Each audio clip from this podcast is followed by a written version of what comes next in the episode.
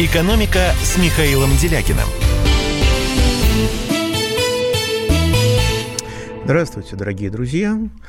У нас, как обычно, в общем, новости главные не экономические. Нам разрешили, скоро разрешат выходить на улицу. Тоже в разных регионах по-разному. В связи с коронабесием у нас ввели практически режим феодальной раздробленности. Ну и когда вот, ну хорошо, не феодальной, ковидальной раздробленности, когда в каждом регионе свои правила, причем абсолютно непонятно, с чем они стыкуются, с чем они согласуются, только со, со, со состоянием паники губернатора, похоже.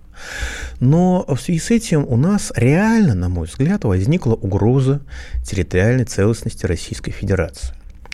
Потому что, э, с одной стороны, люди страшно озлобленные, и эта злоба видится. Я ощущаю этот рост общественного градуса, общественной истерики постоянно. Я все время слежу за реакцией людьми в социальных сетях. Тут говорят, что некоторые говорят, что люди больше пить не стали. Но знаете, если люди такое пишут в трезвом состоянии, то это еще страшнее, чем если предположить, что все пьяные. Но, но тем не менее, когда э, вместо того, чтобы ввести по всей стране единые правила, то есть при такой-то динамике, при таком-то уровне заболеваемости, э, государство должно реагировать так-то в лице губернатора. При э, таком-то уровне нужно проводить такие-то исследования. Медики должны делать это, это, это. Да, реакция будет в каждом регионе своя, потому что в каждом регионе будет картинка своя, ситуация разная. Но правила будут одни общие. Это нормально.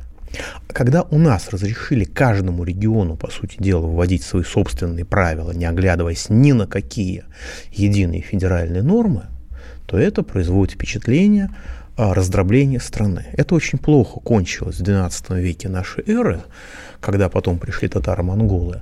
Ну и, вероятно, никто не извлекает уроков истории. Но у нас сегодня, в связи с этим, я просто обратил внимание с изумлением, что государство, которое нам из каждого утюга рассказывает о том, насколько важно а, приоритет, насколько важен приоритет национального права над международным, это же самое государство полностью игнорирует легальную политическую силу, которая принципиально отрицает территориальную целостность Российской Федерации. Не в дни Крыма там интеллигенты что-то ляпнули и потом забыли сами про это. Есть замечательная партия «Яблоко», которая представлена в огромном количестве законодательных собраний по всей территории России, в том числе в Московской городской думе, спасибо товарищу Собянину. Вот. И э, эта партия не просто принципиально отрицает территориальную целостность России – но она описывала, подробно разработала механизм, как э, нужно разрушать территориальную целостность России, каким механизмом должно это осуществляться. И каждого человека, который от нее выдвигается на те или иные выбранные должности, она э, выдвигает только при условии, что он сам подпишет согласие с отрицанием территориальной целостности Российской Федерации. Вот тут тишайшего Николая Николаевича Платошкина держат под домашним арестом, потому что он там кому-то не, какую-то не такую смс написал, типа «давай погуляем», а оказывается, гулять у нас сейчас нельзя, это призыв к массовым беспорядкам и так далее. Ну, посмотрим, что там будет дальше, я о нем еще поговорю. Но а, возникает дикая ситуация. Честно говоря, настолько дико, что я вообще не понял, на каком я свете, когда это обнаружил. Я написал э, Министерству юстиции, поскольку я не юрист, но пусть они объяснят. Письмо, что, дорогие друзья, прошу разъяснить, что вообще происходит. Ну, может быть, я тоже могу, э, так сказать, отрицать территориальную целостность Российской Федерации. Но у меня там, у моего отца дачка под Москву есть. Может быть, я могу выделиться из состава России, присоединиться к какой-нибудь там, не знаю, Швейцарии или Китаю на худой конец. Ну, к стране, где есть законы. Неважно, какие, хорошие, плохие, важно, чтобы законы были и соблюдались этим самым государством. Ну, если Минюст ответит, и когда он ответит, я, потому что молчание это тоже ответ, отказ от ответа это тоже ответ очень понятный, я вам расскажу, а пока я хочу задать вопрос вам, дорогие коллеги. Я всегда задаю вам вопросы, стараюсь задавать вопросы, на которые я не знаю ответа. Как вы думаете, а, а, власть, а, так сказать, не просто терпит, но всячески поддерживает партию «Яблоко», отрицающую территориальную целостность России, потому что власти, как и либералы, отрицают территориальную целостность России. Ну, считает, что нужно освободиться от излишков в виде там, западной, в виде Сибири там, Дальнего Востока, как у нас академик Пивоваров, многолетний директор НИОНа, пока этот, этот институт не сгорел. Четыре раза человек избирался. В президиум Академии наук входил, он, наверное, до сих пор ходит человек, который отрицает территориальную целостность России принципиально, насколько я могу судить по его заявлениям. Может быть, э, э, российские власти считают, что Крым не наш, нужно отдать Крым каким-нибудь нацистам, чтобы устроили там резню, и тогда они спокойно поедут в свои поместья там на запад, хотя вроде и сейчас могут ездить. Неважно. Если вы считаете, что власти Российской Федерации, как и либералы, отрицают территориальную целостность Российской Федерации, Звоните, пожалуйста, 8 495 637 65 19. Другой вариант, что власти считают, что закон существует только для людей, которые хотят жить в России, только для патриотов. А либералы – это сверхчеловеки, строго по Гитлеру, это юберменши, которые стоят над законом, и на них никакие законодательные требования распространяться не должны. Если вы думаете так, звоните 8 495 637 65 18. Еще раз.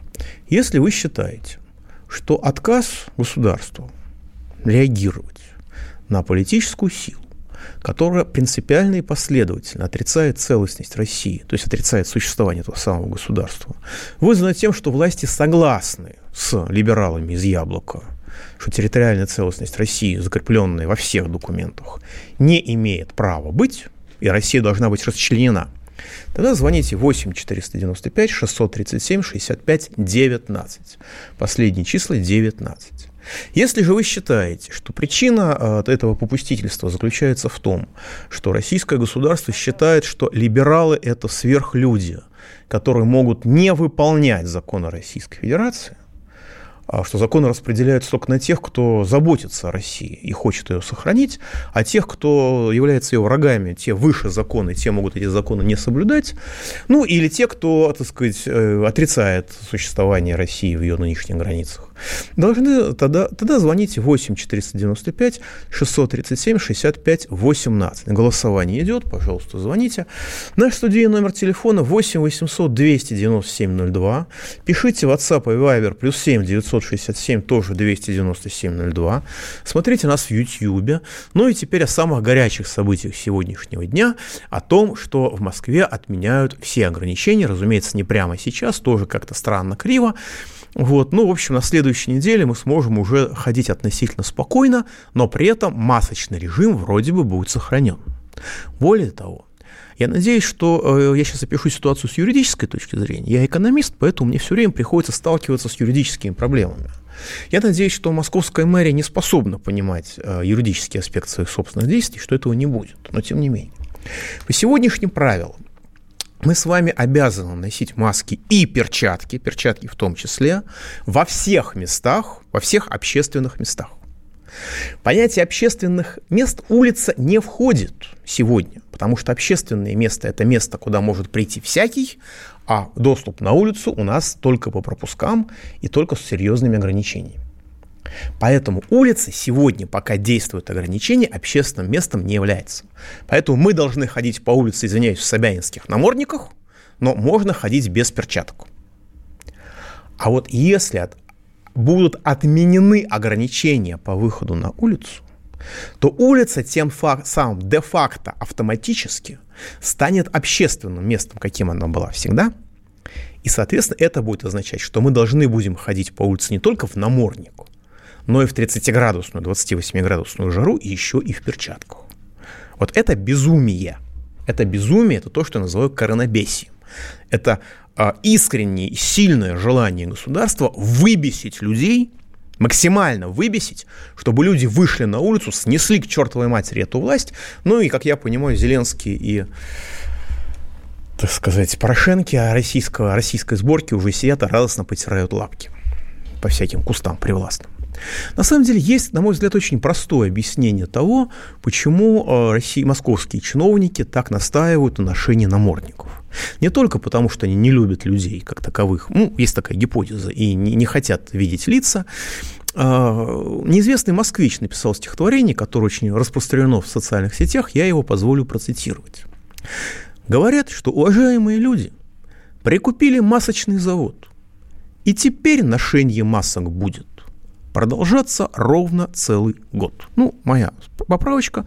Товарищ Собянин сказал, что мы будем носить маски, пока не придумают вакцину. Вакцина, э, как медики говорят, невозможно придумать в принципе в силу высокой мутируемости вируса. Поэтому пока начальство не захочет, то есть это вопрос сугубо административно-политического произвола, ничего больше. Продолжайте читать. Только огорчаться мы не будем. Маски – это разве катаклизм? Лишь бы уважаемые люди – не купили производство клизм. Я полностью согласен с неизвестным автором этого стихотворения. Давайте примем звоночку. Игорь из, Игорь из Бийска, вы в эфире. Здравствуйте, Михаил Геннадьевич. Здрасте. Ну, первая загадка для всех была, конечно, с Платошкиным. Навальный невозможно посадить, абсолютно. А Платошкина можно, неизвестно за что. А вопрос такой. Рост курса доллара и цена на нефть, это связано с выбросом 6 триллионов долларов в Америке? Из-за этого? Э, с выбросом 6 триллионов, который еще не завершился, он как бы в середине процесса, а то и, э, так сказать, ну как бы еще до середины процесса не дошел, он только идет постепенно, это ослабление доллара относительно евро. А укрепление рубля, кстати, 68.35 сегодня, 68 рублей 35 копеек за доллар. Большой привет всем, кто надо мной глумился, когда я говорил, что будет 68 рублей. А, это результат полного безденежья в Российской Федерации того, что у людей нет денег, у бизнеса тоже. Все разрушается. Пауза будет короткой, не переключайтесь. Экономика. Ну что вы за люди такие? Как вам не стыдно? Вам по 40 лет. Что у вас позади? Что вы настоящем? Что впереди? Опомнитесь, пока не поздно. Вот вам мой совет. Ведущие нового утреннего шоу на радио «Комсомольская правда» уже совсем взрослые люди. Но ведут себя порой Особенно, когда собираются все вместе. Они обсуждают, советуют и хулиганят в прямом эфире. С понедельника по пятницу. Начинайте день вместе с программой «Взрослые люди». Ведущие Тутта Ларсон, Валентин Алфимов. Стартуем в 8 утра по московскому времени. «Экономика» с Михаилом Делякиным –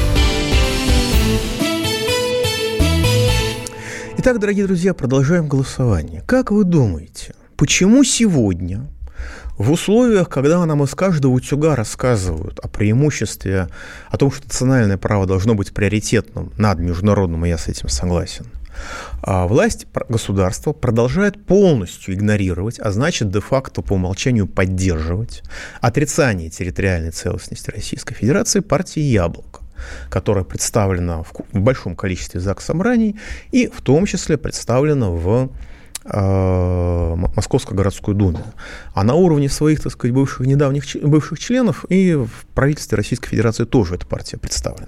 Напоминаю, отрицающая территориальную целостность Российской Федерации как таковую. Если вы считаете, что причина этого в том, что власти отрицают территориальную целостность России точно так же, как и либералы, звоните, пожалуйста, 8 495 637 65 19.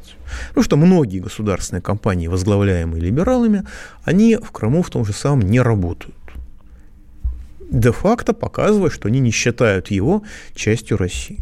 Может быть, и государство тоже так считает. Значительная часть российского чиновничества вполне солидарна, может быть, с партией «Яблоко» в отрицании территориальной целостности Российской Федерации. Ну, развалили Советский Союз, развалим и Россию, в конце концов. Может быть, это негласный лозунг российской бюрократии. Если вы считаете, что причина э, заключается в этом, 8 495 637 65 19.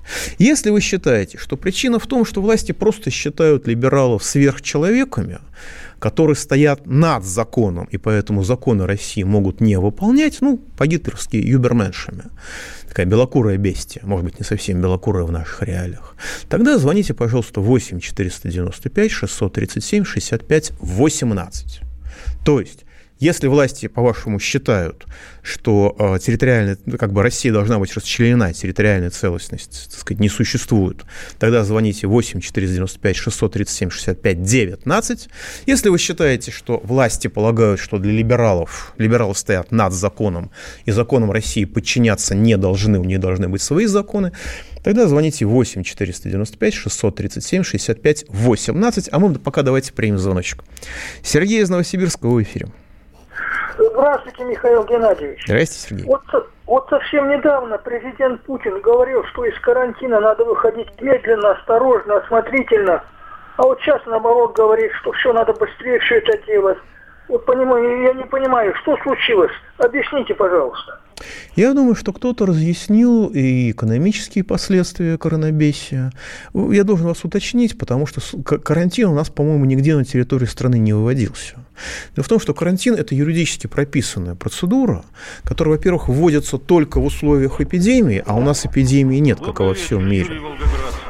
У нас эпидемии нет, как и во всем мире. А что у нас какая-то дополнительные звуки в эфире раздаются, я не понимаю. Вот, а, значит, эпидемии нигде нет, соответственно, карантин невозможен. А логично было бы вводить чрезвычайную ситуацию, но в режиме чрезвычайной ситуации у государства есть обязательства перед гражданами, есть обязательства перед бизнесом. Государство обязательства на себя брать не хочет, поэтому ввели режим так сказать, повышенной готовности, который на самом деле может быть только промежуточным, как я понимаю. У нас его ввели надолго, чтобы не, по, жить по принципу «никому ничего не должен». Ну и, соответственно, до кого-то, вероятно, начало доходить, что если вы сегодня уничтожаете экономику, завтра вы получаете социально-политический кризис. И сегодня вопрос уже только в том, насколько этот кризис будет глубоким. Понимаете, я не могу ничего процитировать из того, что мне каждый день пишут по соцсетям в отношении Владимира Владимировича Путина, потому что, ну, как бы это невозможно цитировать в эфире.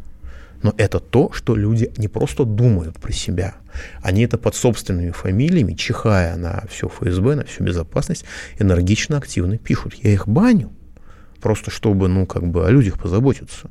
Они все пишут и пишут. Вот. Вероятно, кто-то объяснил товарищу президенту, что уничтожать страну как бы нехорошо. И поэтому он, в общем, так сказать, сделал, изменил свою позицию, и, так сказать, эта позиция стала более, э, на мой взгляд, разумной, взвешенной, более эффективной. Хотя все равно э, самая ужасная ситуация будет не сейчас. Она будет через 2-3 месяца после того, когда а, отменят последние эти коронабесные ограничения. Потому что когда люди поймут уже окончательно, что коронабесие это закончилось, а жизнь-то не началась. Жизнь-то разрушена, и бизнес не восстановится. А государственная помощь – это, так сказать, сказки для младших. Давайте еще примем звоночку. Михаил из Москвы, вы в эфире. А, здравствуйте, Михаил Геннадьевич. Здрасте. А, собственно говоря, у меня вот один вопрос. А, тут недавно узнал, что в Госдуме рассматривается закон о, так сказать, необложении налогом НКО, которые собирают пожертвования. И, в общем, как говорит полковник Тимошенко, из каждого утюга у нас это самое, раздаются э, голоса, которые там собирают деньги каким-то больным детям. А вот каков КПД всего этого дела? То есть сколько доходит реально до этих детей, а сколько идет, так сказать, на обеспечение процесса? Спасибо большое. Вы знаете, это на самом деле очень интимный вопрос. Потому что, скажем, в отношении матери Церезы, вот этой вот албанской женщины, которая стала символом такого сбора средств на детей, было очень много обвинений в том, что типа 80%, а то и 90% собранных денег расходовалось на содержание, собственно, самого фонда и самой матери Терезы. Обвинения эти были, но потом она умерла, и тема как-то стала не очень актуальной. Я слышал много э, рассуждений на эту тему и много обвинений в адрес разных людей, их не буду сейчас воспроизводить, но э, после того, как э, в антироссийском фильме и антисоветском, и антироссийском Зулиха там не раздвигает не помню что, снялась одна из руководительниц такого фонда, я деньги туда перечислять не буду. Скажу вот сразу от себя. Я антироссийскую деятельность финансировать не хочу, и людей, которые занимаются, с моей точки зрения, антироссийской деятельностью, финансировать не хочу. И благотворительность, она способна только слегка компенсировать последствия безумной политики государства, даже идеальная благотворительность. Даже доктор Газа, он не мог исправить последствия, так сказать, людоед, людоедской политики царизма которая потом привела к революции, он мог только немножко скомпенсировать ее. В чем ужас благотворительности? Как только вы занимаетесь благотворительностью, а, бюрократы и чинуши говорят, отлично, теперь это делают волонтеры, значит, мы теперь это делать, это, это можем не делать вообще. И, соответственно, те деньги, которые раньше направлялись на необходимые обществу вещи, вещи, предполагается по умолчанию, что теперь это будут делать волонтеры, эти деньги направляются вообще черт, на, черт, черт знает на что и непонятно каким образом расходуются. Вот в чем ужас ситуации. Вот по нашим фондам, насколько я понимаю, такой открытой статистики я пока не видел. Ну, можно, можно посмотреть, я думаю, ча- часть этих фондов да, выдает статистику в интернет, можно посмотреть. Некоторые из них делают открыто, но в любом случае, если вы хотите оказать помощь, лучше оказывать помощь непосредственно тем людям, про которых вы действительно знаете, что им не поставили ложный диагноз, что как бы у нас же рейтинг больных, как я понимаю, сложными диагнозами, когда если они доезжают до Европы, до Англии, там люди в шоке, потому что не, не те диагнозы. И я очень много сталкивался с ситуацией, когда и моим знакомым ставили, дальше мне пытались поставить а, заведомо ложные диагнозы, чтобы просто сосать деньги. Это, так сказать, оптимизированная медицина. Это здравоохранение, которое эти чиновники, это государство превратили в здравозахоронение. И эта тема очень больная и очень тяжелая. Да, вот вы мне тут пишете, что я не имею права употреблять термин коронабесия, потому что я, видите ли, не врач. И вообще я не имею права, как я понимаю из ваших слов, уважаемые коллеги, некоторые, жить на этом свете, потому что я не врач. Ну вот вам человек, тогда я сейчас просто прочитаю статью специально прочитал, нашел в медицинской газете, просто человек, вот просто я за, за, зачитываю его регалии. Почетный директор Института медицинской паразитологии, тропических и трансмиссивных заболеваний имени Марциновского, Первого Московского государственного медицинского университета имени Чеченова, академик Российской академии наук Владимир Петрович Сергиев. Он в течение 10 лет, с 77 по 88 годы, то есть годы вполне профессиональные в нашей стране, возглавлял главное управление карантинных инфекций Минздрава Советского Союза. Он отвечал за борьбу со всеми эпидемиями в стране. То есть для меня это высший авторитет. И вот он, значит, медицинскую, медицинскую газету отправил свое выступление перед коллегами в Российской Академии Наук – и э, заголовочек он э, поставил «Коронабесие». И читателям медицинской газеты он пожелал благополучно пережить именно коронабесие. Так что, знаете, если главный специалист в стране в этой сфере, наиболее профессиональный человек, который 11 лет занимался борьбой с эпидемиями, причем в профессиональные годы, а не в нынешние безумные, употребляет термин коронабесие, то, простите, я, как скромный доктор экономических наук, могу в этом подражать уважаемому коллеге, у, извините, конечно, конечно, не коллеге, уважаемому академику. Давайте примем звоночек еще один. Сергей, Сергей Ставрополь в эфире. Э, добрый день, Михаил Здрасте. Геннадьевич. Здрасте. У меня один вопрос. Скажите, пожалуйста, почему вот Путин э, так спешит со своим обнулением? Неужели он понимает, что его рейтинг ниже плинтуса? Ну что он хочет? Как бы подтвердить этим голосованием, понимаете, Ой, волнуюсь. Ну, никто ему не верит, понимаете? Ну, что, что он хочет почерпнуть из этого? Вот как бы. Вы знаете, это вопрос, по-моему, очень правильный, очень серьезный, вот, ну, вполне закономерный. Но это вопрос не ко мне это вопрос к президенту, потому что что он хочет, я как бы не уверен, что сама постановка такого вопроса правильно после пенсионной реформы. Пауза будет короткая, не переключайтесь. Экономика. Летописцы земли русской к вам возвращаются. Я не буду там сейчас, не бойтесь, Роман, оппозиционно выступать. Ой, давайте про график послушаем. График, а все, что не по графику, нафиг, нафиг. Нафиг, нафиг, нафиг. Да, да, да, да. да. Роман, меня, конечно, от вас потряхивает, прямо скажем, да? Не, ну вы же это сказали. Я просто пытаюсь понять. Роман, вы не пытаетесь понять, вы юродствуете. Не надо, пожалуйста, я вам делаю опять-таки замечание. Кашин-Голованов. Отдельная тема. На радио «Комсомольская правда». По будням в 9 вечера по Москве. Это позиция Олега Кашина из Лондона. А теперь Роман Голованов из леса. «Экономика» с Михаилом Делякиным. Итак, дорогие друзья, вот Вадим пишет из Красноярска. Спасибо, что подняли тему единства РФ. Я не хочу жить в Китае, хотя уважаю Китай. Но если это будет не Китай, то власти, это предположение уважаемого Вадима, планируют просто зачистить РФ от русских. Должен отметить, что да, сейчас как раз МВД предполагает, разрабатывает, насколько я могу судить, предельное упрощение миграции в Россию, чтобы как бы, так сказать, превратить Россию, опять-таки, это моя гипотеза, в северный, в придаток к Средней Азии. Ну, а кому не нравится, могут убежать куда, куда хочет. А кто недовольных, тех будут сажать как Платошкин. Вернее, не как Платошкин, а как тех, кто просто хочет жить в России, сажают. И дороги они строят для будущих оккупантов. Это предположение Вадима из Красноярска. И Крым присоединили не к РФ, а к будущему Западу. Ну, в связи с этим мне нечего возразить на самом деле на такой подход, потому что любое возражение, оно будет прямо противоречить государственной политике Российской Федерации, на мой взгляд. И поэтому я продолжаю, повторяю вопрос, а как по-вашему, почему государство терпит отрицание, конститу... отрицание территориальной целостности Российской Федерации партии «Яблоко», несмотря на то, что там разговаривают про какие-то законы, про какую-то поддержку, про то, что российское право должно быть выше даже международного.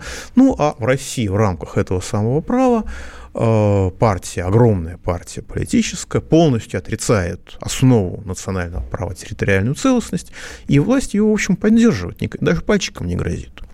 Если вы считаете, что причина это в том, что власти, как и либералы, отрицают территориальную целостность Российской Федерации, звоните, пожалуйста, 8 495 637 65 19.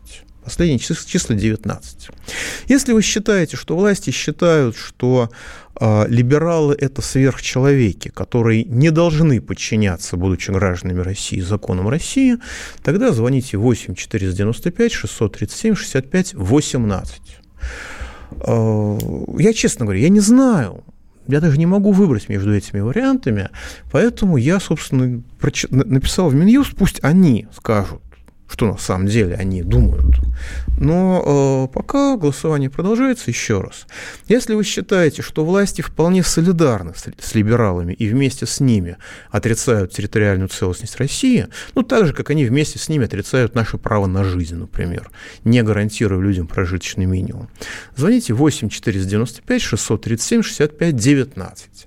Если же вы считаете, что с точки зрения российских властей либералы стоят над законом, и в России гражданин Российской Федерации, если он является либералом, не должен подчиняться законам Российской Федерации, он как бы сверхчеловек или по-гитлеровски уберменш, тогда звоните 8 495 637 65 18.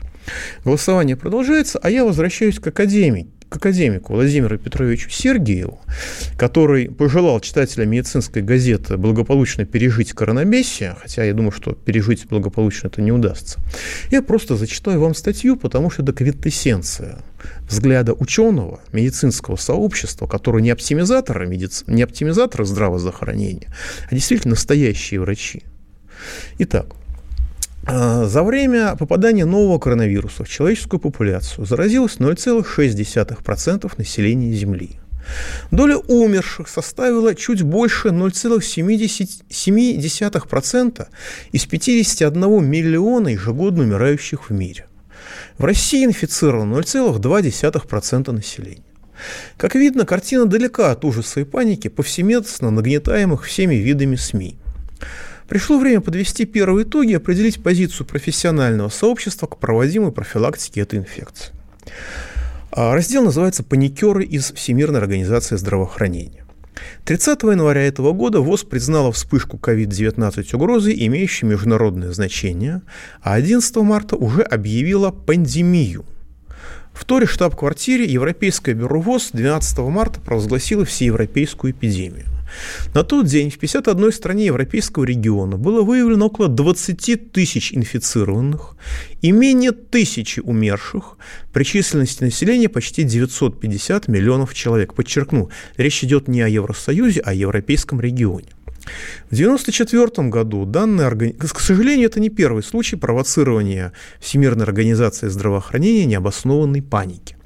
В 1994 году ВОЗ сообщила о вспышке легочной чумы в Индии. Инициатором стал генеральный директор ВОЗ, который по рентгенограмме легких определил этиологию пневмонии. Ну, от себя добавлю, это невозможно. Тогда там быстро насчитали ты, более тысячи случаев якобы легочной чумы, 54 летальных исхода. ВОЗ издала циркуляр международной опасности новой эпидемии легочной чумы. После этого Россия временно закрыла авиасообщение с Индией. А затем международные эксперты проанализировали ситуацию и доказали, что никакой легочной, а также и бубонной чумы в 1994 году в Индии не было. Такую же панику инициировала Всемирная организация здравоохранения в 2009 и 2013 годах с якобы эпидемиями свиного и птичьего гриппа. Эти примеры показывают, что этой организации свойственно грубо ошибаться в оценке эпидемической ситуации. Обычной эпидемией считается вспышка, когда число заболевших достигает 5-7% населения. На момент панического сообщения ВОЗ в марте 2020 года признаков эпидемии не было, как нет их и сейчас. Ситуация может быть охарактеризована как эпидемическая вспышка малой интенсивности.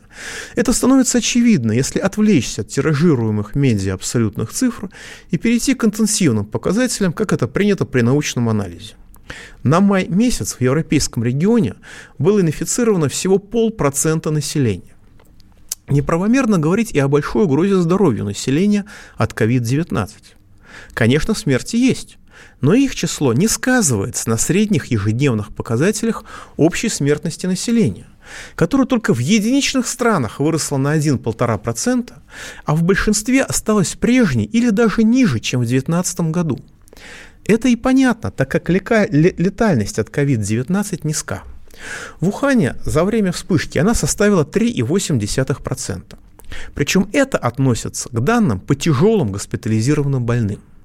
В Южной Корее летальность была 0,8%, а при массовом скрининге населения оказалась значительно ниже – всего 0,3%. В России этот показатель менее 1%, как всем известно. Низкая летальность в России – это также результат самоотверженного труда и высокой квалификации наших врачей и большого опыта, накопленного в предыдущие годы по лечению пневмонии бактериальной вирусной теологии. По миру Всемирная организация здравоохранения декларирует летальность от нового вируса около 6%, забывая сказать, что в большинстве стран не проводят тестирование населения и почти не проводят. И высокие показатели летальности относятся исключительно к группе тяжелых больных. Скажем, в Швеции только если по скорой вас забирают, у вас берут анализ на COVID-19, иначе, иначе не берут. Летальность во время вспышек от других коронавирусов была существенно выше. При атипичной пневмонии она достигала почти 10%, при ближневосточном респираторном синдроме более 34%. Контагиозность COVID-19, то есть как она заражает людей, существенно ниже, чем при коре, дифтерии и даже коклюше. Приходилось читать странные расчеты, что она якобы выше, чем при сезонном гриппе. Следует напомнить, что ежедневная заболеваемость новым коронавирусом в Москве не превышает 4-5 тысяч, из которых половина – бессимптомные носители. Для справки, пик эпидемии гонконгского гриппа пришелся в Москве на 2 января 1969 года, когда в один день за, эпи... за медицинской помощью обратилось 102 тысячи человек – то есть в 20 раз больше, в 20-25 раз больше. Вот что такое настоящая эпидемия. Как показал опыт стран, которые уже снимают ограничения, продолжительные вспышки COVID-19, как правило, как правило, укладывается в два месяца.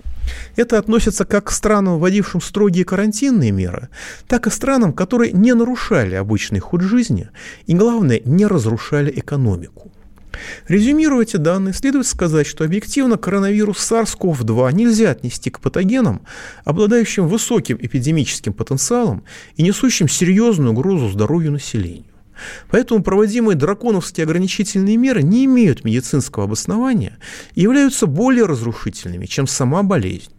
К несчастью, они больно ударили и по социальной, и по экономической ситуации в нашей стране. По оценке канала Евроньюз, меры по сокращению распространения нового коронавируса в Европе нанесли небывалый ущерб экономике еврозоны, что, вероятно, также содействовало скорейшему снятию непродуманных ограничений.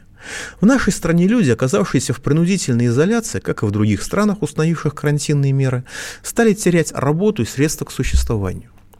Наибольшей ошибкой региональных властей, привет господину Собянину скажу от себя, стал запрет на прогулки, закрытие парков и скверов, что негативно сказывается на здоровье детей, престарелых и хронических больных. Для последних стала практически недоступной необходимая медицинская лекарственная помощь. Последствия этой акции еще скажутся обострениями, а возможно избыточной смертностью в группах риска, таких как онкологические больные, больные диабетом и другой серьезной хронической патологией, что будет несопоставимо с регистрируемыми смертями от COVID-19. Мытье проезжей части дезакционными растворами или обработку воздуха на улицах Москвы аэрозолем хлорсодержащего реагента не воздействует на, эпидеми... на эпидемический процесс, поскольку в приземном слое вирус отсутствует. Необходимо незаменительно отменить необоснованные, главное, неэффективные действия, предпринимаемые по якобы ограничению распространению COVID-19. Об отсутствии их сдерживающего эффекта на развитие вспышки говорит плавный, без изгибов и переломов, ход кривой появления появления новых случаев. По прошествии двух месяцев эта кривая уверенно пошла вниз. Я продолжу после паузы, а у нас пока результаты голосования. Проголосовало 210 человек, 52%. Сейчас, тогда после паузы вернемся. Экономика. Ну что вы за люди такие? Как вам не стыдно? Вам по 40 лет. Что у вас позади? Что в настоящем? Что впереди? Опомнитесь, пока не поздно. Вот вам мой совет. Ведущие нового утреннего шоу на радио «Комсомольская правда» уже совсем взрослые люди, но ведут себя порой. Особенно, когда собираются все вместе. Они обсуждают, советуют и хулиганят в прямом эфире. С понедельника по пятницу. Начинайте день вместе с программой «Взрослые люди». Ведущие Тутта Ларсон, Валентин Алфимов. Стартуем в 8 утра по московскому времени. «Экономика» с Михаилом Делякиным. Итак, дорогие друзья, продолжаем. 215 человек проголосовало, 52% считают, что российские власти, как я понимаю, Минюст тоже, как и либералы, отрицают территориальную целостность Российской Федерации. А 48% исходит из того, что российские власти считают, что либералы, как сверхлюди, сверхчеловеки, гитлеровские, убермен, гитлеровские уберменши, могут не выполнять законы Российской Федерации и стоят над этими законами. Я честно скажу, что меня больше всего... Я, то есть голоса разделились почти поровну. Я не знаю, кто прав. Я надеюсь, что Минюст нас рассудит и скажет, что на самом деле думает российское государство, которое всячески поддерживает и никак не порицает политическую партию, которая отрицает территориальную целостность нашей с вами Родины. Если это сделает кто-нибудь из вас, мы сядем на 4 года. А если кто-нибудь из нас э, сделает это, вступив предварительно в партию Яблоко, то, как я понимаю, тот человек сядет в региональное законодательное собрание. Я возвращаюсь к очень важной статье академика Владимира Петровича Сергиева который 11 лет был главным специалистом нашей страны по борьбе с эпидемиями. Почему-то в основу профилактики COVID-19 в нашей стране поставили изоляцию здоровых – а не выявление больных и их контактов, что всегда давало хороший эффект в отечественной противоэпидемической практике. Достаточно вспомнить случай оспы в Москве в 60 году. Отсутствие строгой обсервации приезжающих из эндемичных стран Западной Европы и США способствовало быстрому разносу COVID-19 по территории нашей страны. Известно, что многие представители шоу-бизнеса, заразившиеся за рубежом, демонстративно нарушали двухнедельную изоляцию и заражали окружающих, но средства массовой информации не осуждали таких нарушителей и не подчеркивали опасность такого поведения. Маски для больных, а не для здоровых. Принудительное ношение медицинских масок не является эпидемиологически оправданным. В рекомендациях ВОЗ от марта этого года четко сказано, что медицинские маски не требуются для тех, кто здоров. Более того, ношение масок здоровыми не только приводит к ненужным затратам, но и создает ложное чувство безопасности. Как сказал в прямом эфире 12 мая директор фонда прогрессивной политики Олег Бондаренко, маска стоимостью полтора рубля продается за 35-45 рублей. То же самое происходит и с перчатками себестоимостью 3-4 рубля. Такая прибыль не снилась даже крупному бизнесу. Это обеспечивает хороший доход местным чиновникам, а коммерческий интерес служит главным препятствием для необходимой отмены мер изоляции. Большой привет гражданину Собянину. Хотя, наверное, он уже господин, чувствует себя феодалом в Москве судя по всему.